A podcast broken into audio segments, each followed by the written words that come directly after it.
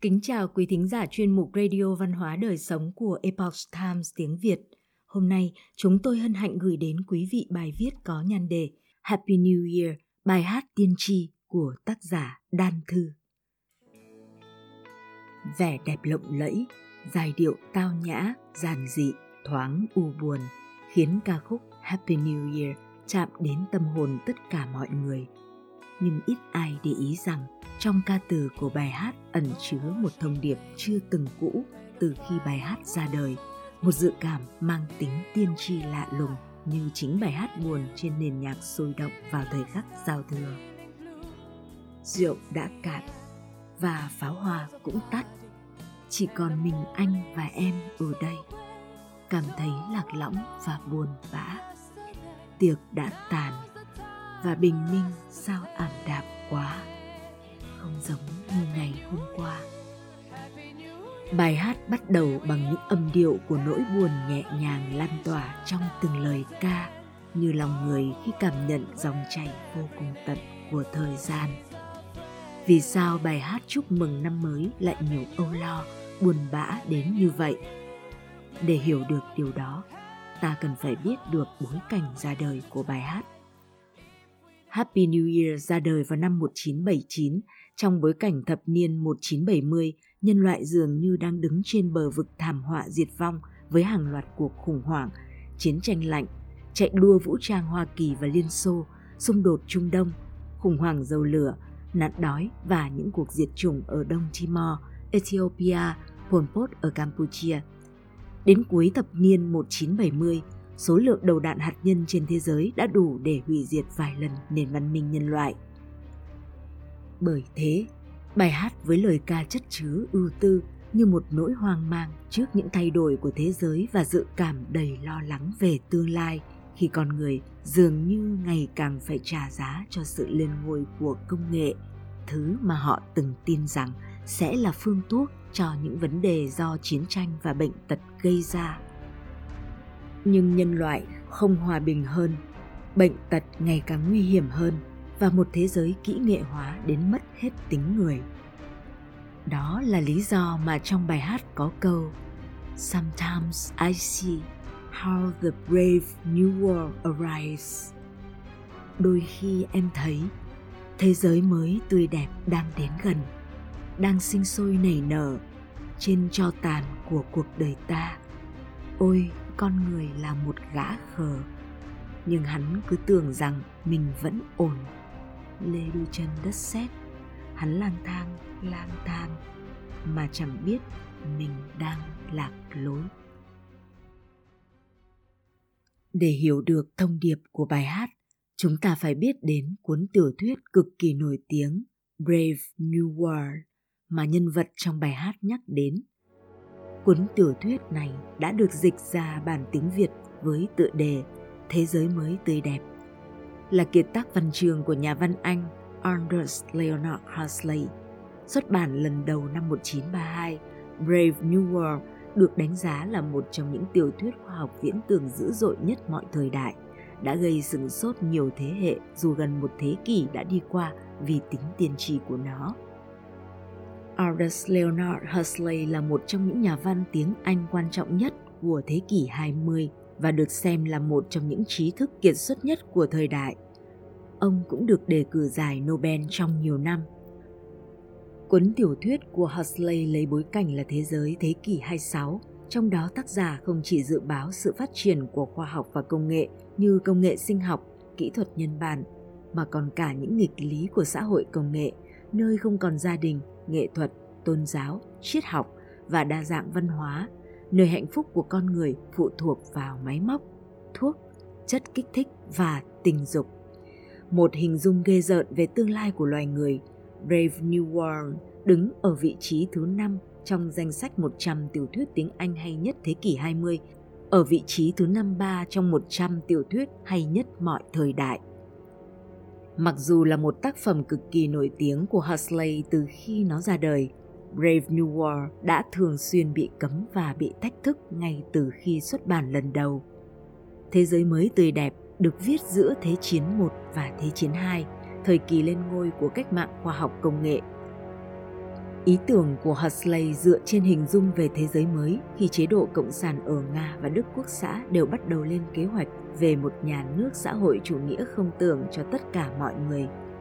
Tiêu đề Thế giới mới tươi đẹp do Huxley dùng lại một câu thoại trong vở kịch Bão tố của Shakespeare khi Miranda là một thiếu nữ sống trên hoang đảo lần đầu tiên trông thấy những người khác, cô thốt lên.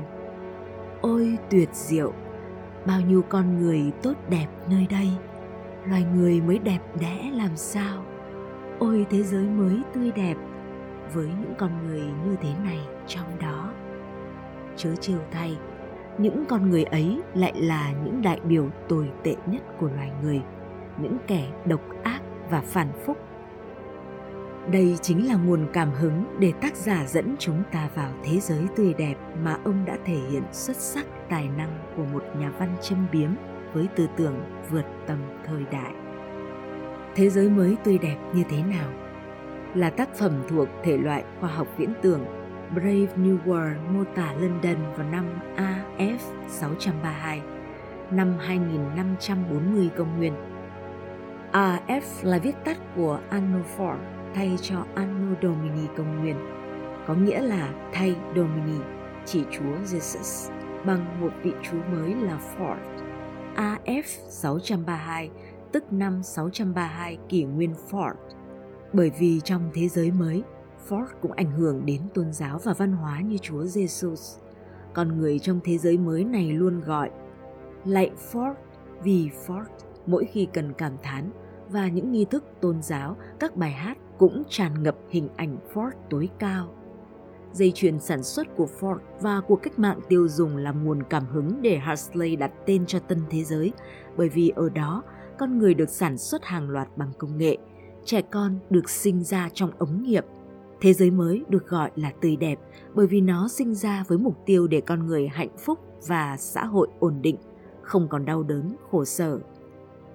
Với niềm tin rằng bằng sự phát triển của công nghệ con người sẽ đạt được sự thỏa mãn như thấy thiên đường nhân gian không còn đau đớn vì sinh sản tự nhiên đã được thay thế sinh sản vô tính phụ nữ không cần mang thai cho nên không cần cha mẹ việc sinh đẻ tự nhiên đã trở nên lỗi thời cho nên tình dục không phải để duy trì nòi giống mà chỉ là một hình thức giải trí. Xã hội có chuẩn mực đạo đức mới về tình dục. Quan hệ bừa bãi được khuyến khích và tình cảm gắn bó bị cấm. Bởi vì trong thế giới mới, mỗi người là của mọi người. Tất cả đều thuộc về cộng đồng, không có gì là thầm kín, riêng tư. Vì thế nên không tồn tại những mối quan hệ bền vững như vợ chồng, những khái niệm về gia đình cha mẹ và con cái đã bị xóa bỏ.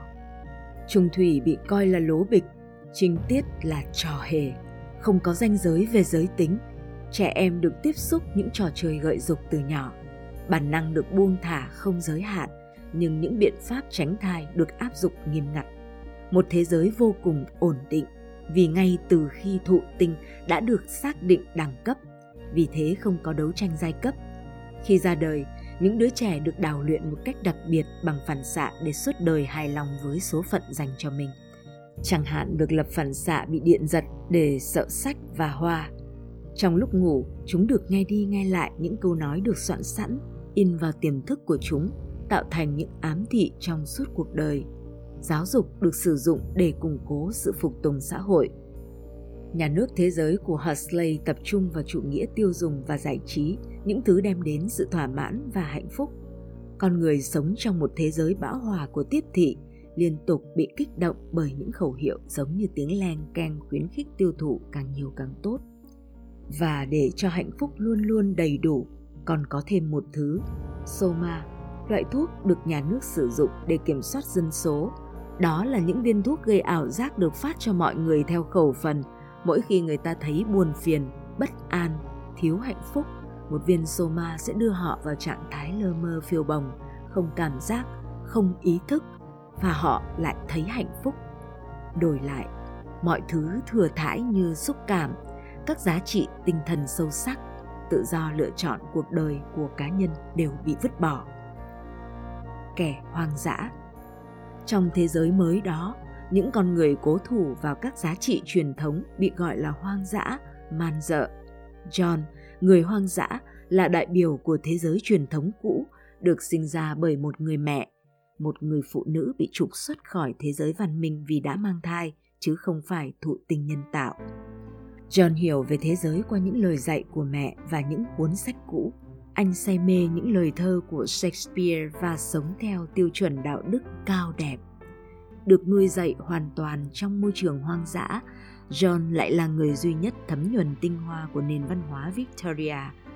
Người hoang dã lạc lõng cô đơn giữa thế giới mới văn minh vì anh gần như là người duy nhất mang trong mình văn hóa của thời đại phục hưng ở Âu Châu, hoàn toàn xa lạ với những con người thời đại hậu Ford. Khi tình yêu là bi kịch, John rất đẹp trai, đã lập tức mê hoặc được Lenina, một cô gái thuộc thế giới mới. Cơ thể đẹp đẽ hoàn hảo, sản phẩm được thụ tinh và đào luyện. John yêu Lenina bằng một tình yêu trong sáng và thơ ngây, một cách trang trọng, thầm kín. Anh luôn thấy mình là Romeo và Lenina là Juliet để anh tôn thờ. Anh chàng luôn sợ không xứng đáng với sự trong trắng cao quý của nàng. John muốn cưới cô như cách mà người ta vẫn làm ở ngôi làng xưa, nhưng anh cay đắng nhận ra tình yêu trong cô cho đến cùng chỉ là ham muốn nhục dục mà thôi. Đó là văn hóa trong thế giới văn minh của cô. Điều này khiến John giận dữ điên cuồng, mắng cô là đồ đĩ thỏa trơ cháo. Cuộc tình mà cả hai bên đều mong đợi ấy đã đi đến một kết cục ê chề. Chàng quay về với Shakespeare, còn nàng cầu cứu Soma. Chính tình yêu khiến mối quan hệ giữa họ trở thành bất hạnh, bởi thế giới mới không có chỗ cho những giá trị cao quý như tình yêu, sự thật, chân lý, nghệ thuật, những điều khiến cuộc sống trở nên có ý nghĩa thật sự, khiến con người trở nên đẹp đẽ, chứ không phải những thú vui rẻ tiền biến con người thành hèn hạ. Những giá trị văn chương vĩnh cửu như tác phẩm của Shakespeare trở thành loại hình nguy hiểm và mang mầm mống lật đổ bởi nó gợi ý cho những sự nghĩ lại, những chất vấn suy tư, những chăn trở về đúng và sai, tình yêu và thù hận. Sách vở chỉ mang tính cung cấp thông tin đơn thuần. Để khoa học và công nghệ phát triển, sách về văn học, triết học, nghệ thuật và tôn giáo bị thiêu hủy, bị cấm đoán hoàn toàn – bởi vì nó khiến quần chúng được khai phóng, có tư duy độc lập và biết được cách thức mà những kẻ thống trị biến con người thành nô lệ. Hạnh phúc và bất hạnh Mustafa Mond, nhà lãnh đạo kiểm soát thế giới mới cố gắng giải thích cho người hoang dã cơ sở lý luận về các chính sách của nhà nước trong thế giới mới, bao gồm cả việc từ chối văn học và lịch sử, rằng xã hội cần tiêu khiển bằng những trò vui vô tâm chứ không cần nghệ thuật cao cấp Kịch Shakespeare chẳng hạn bị cấm ở London trước hết vì nó cũ. Nghệ thuật phải mới và dễ hiểu, đại chúng. Nghệ thuật thật sự thì làm ra cái đẹp, khoa học thật sự thì khám phá ra sự thật về thế giới và con người. Nhưng mục tiêu của xã hội không phải là sự thật và cái đẹp, mà là tiện nghi và hạnh phúc.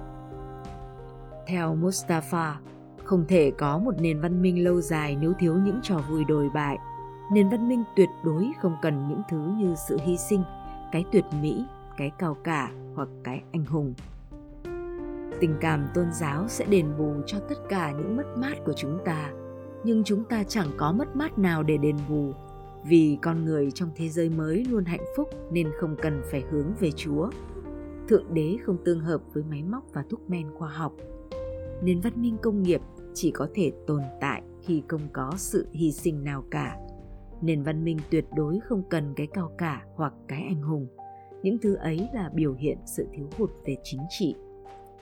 Nhân danh hạnh phúc phổ biến và ổn định xã hội tất cả những gì là cao quý làm nên con người thực sự bị xóa bỏ hoàn toàn.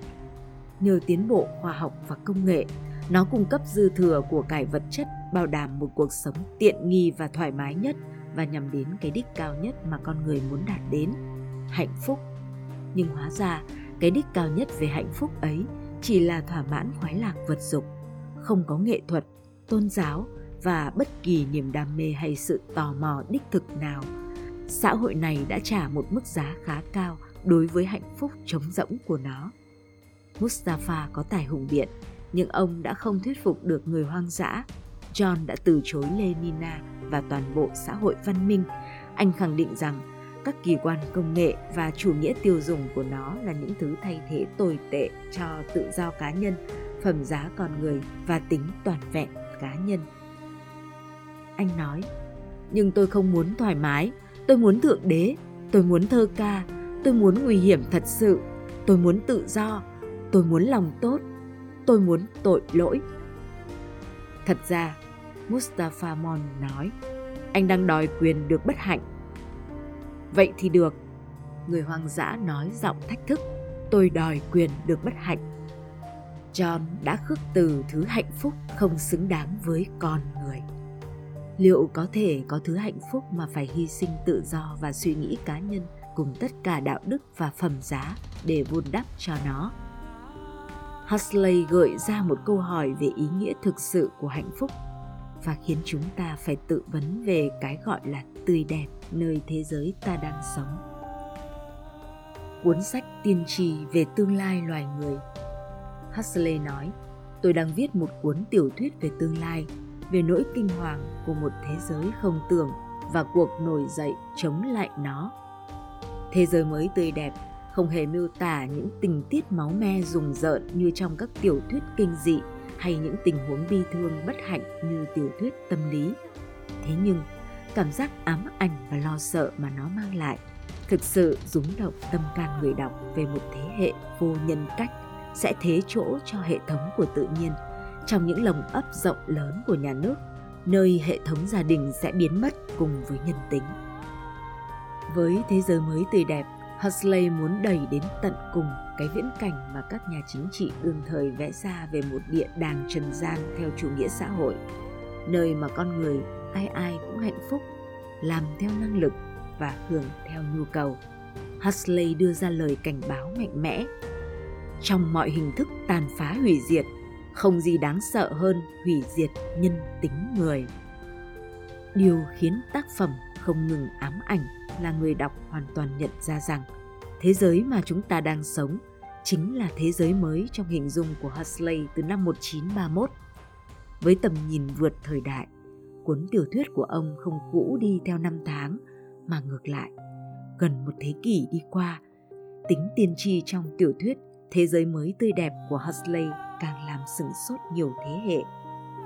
Từ sự lên ngôi của công nghệ và chủ nghĩa tiêu dùng nhen nhóm trong chính thời mình sống, Huxley cảnh báo những gì sắp đến qua bước chân dung nghiệt ngã về cuộc sống trong một thế giới chối bỏ Chúa và kiệt quệ về tinh thần, nơi con người thỏa mãn tất cả mọi ham muốn lớn nhỏ, nhưng chỉ dừng lại trong những khát vọng vật chất trần tục nhất. Ông phơi bày huyễn tượng mà kỷ nguyên hiện đại từng hứa hẹn khi nó đang từng bước đẩy con người vào những nguy cơ tận thế mới. Bây giờ em cảm thấy rằng mọi giấc mơ ta từng có ngày nào đều đã chết. Chẳng còn gì ngoài xác hoa giấy trên sàn. Một thập niên vừa chấm dứt. Nào ai biết một thập niên tới đây, những điều gì sẽ đến? Điều gì đang đợi chúng ta Nỗi âu lo trong bài hát Happy New Year năm 1970 về một tân thế giới đang đến gần chính là cảnh báo của Huxley trong Brave New World năm 1931. Một xã hội hiện đại, hoàn hảo, nhưng lại đối lập với đạo đức của con người. Nội dung của chuyện như lời tiên tri cho tương lai của thế giới đã trở thành hiện thực ngày nay. Tân thế giới nào cho chúng ta Thế giới sau gần nửa thế kỷ còn biến động hơn cả khi bài hát Happy New Year ra đời. Nhưng lời tiên tri trong bài hát về một tân thế giới dũng cảm thì càng đúng hơn bao giờ hết. Và lời chúc trong Happy New Year là những lời chúc của tương lai. Bài hát lặp lại với giai điệu chúc mừng năm mới, nhưng lời chúc mừng thật giản dị, dày dứt như một câu hỏi mà mỗi người phải tự vấn vào thời khắc chuyển giao trong giai đoạn lịch sử đầy biến động này. Chúc mừng năm mới, chúc mừng năm mới. Cầu cho mọi người bóng dáng xa xôi, một thế giới nơi láng giềng đều là bè bạn. Chúc mừng năm mới, chúc mừng năm mới. Cầu cho mọi người hy vọng và ước mơ để tìm kiếm hay nếu không em và anh chúng mình cũng có thể ngả mình và chết. Nhân loại sẽ lựa chọn quay trở về vòng tay của chúa hay chìm đắm trong thứ ma túy của công nghệ, chủ nghĩa tiêu dùng và khoái lạc. Mỗi người đều phải đưa ra lựa chọn cho tương lai của mình tại thời khắc then chốt nhất trong lịch sử nhân loại lần này. Chúng ta đang tìm kiếm điều gì cho tương lai của thế giới chúng ta và tương lai của nhân loại? Chúng ta sẽ chọn tân thế giới tươi đẹp nào cho chính mình.